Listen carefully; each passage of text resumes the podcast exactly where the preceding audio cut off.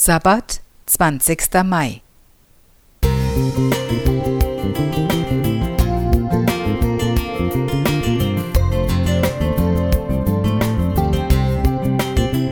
Ein kleiner Lichtblick für den Tag.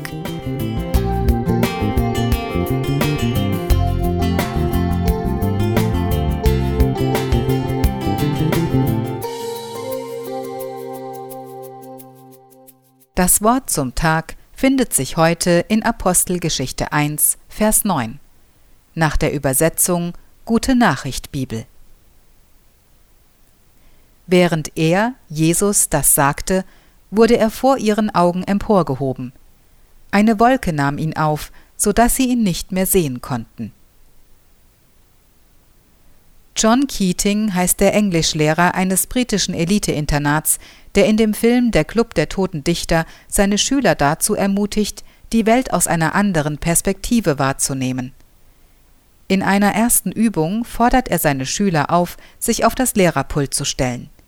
Erst mit skeptischen Blicken, doch dann neugierig folgen sie seiner Aufforderung. Diese Filmszene hat sich mir sehr eingeprägt, weil ich glaube, dass ein Perspektivenwechsel für ein gelungenes Miteinander in Staat und Kirche, in der Familie und im Berufsleben unerlässlich ist. Damit das gelingt, sollte man sich zurücknehmen und zuhören können. So können meine persönliche Meinung und die meines Gegenübers eine neue Sichtweise bilden. Mich ermuntert die Filmszene dazu, meine jahrealte Weltsicht regelmäßig auf den Prüfstand zu stellen und diesen Perspektivenwechsel immer wieder neu zu üben. Wenn ich beispielsweise die Brille der Kinder oder meines Partners aufsetze, kann dies hier und da ein kleines Wunder bewirken. Die Jünger gewinnen in den Jahren mit Jesus, in denen sie durch eine Lebensschule gehen, auch ganz neue Lebensperspektiven. Dazu gehört beispielsweise ein mitfühlender, wertschätzender Umgang. Nicht zu vergessen das Einüben des Gebets und Gottvertrauens. Immer wieder stellt Jesus das Verständnis der Jünger auf den Kopf. Die Kreuzigung versetzt die Jünger in Schockstarre.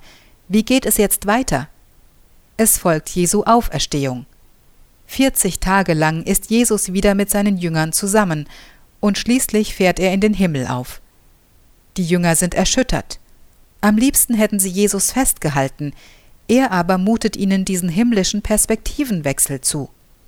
Nicht zum Himmel, sondern auf die Erde sollen sie schauen. Sie sollen alle Menschen zum Glauben führen und Gutes tun. Und damit das funktioniert, sendet Jesus ihnen den Heiligen Geist als Beistand. Die Botschaft dieser neuen Perspektive zwischen Himmel und Erde übersteigt heute wie damals unsere Vorstellungskraft. Aber im Umgang mit meiner eigenen Begrenztheit schenkt diese andere Jesus-Perspektive Zuversicht und Hoffnung über meinen bisherigen Tellerrand hinaus.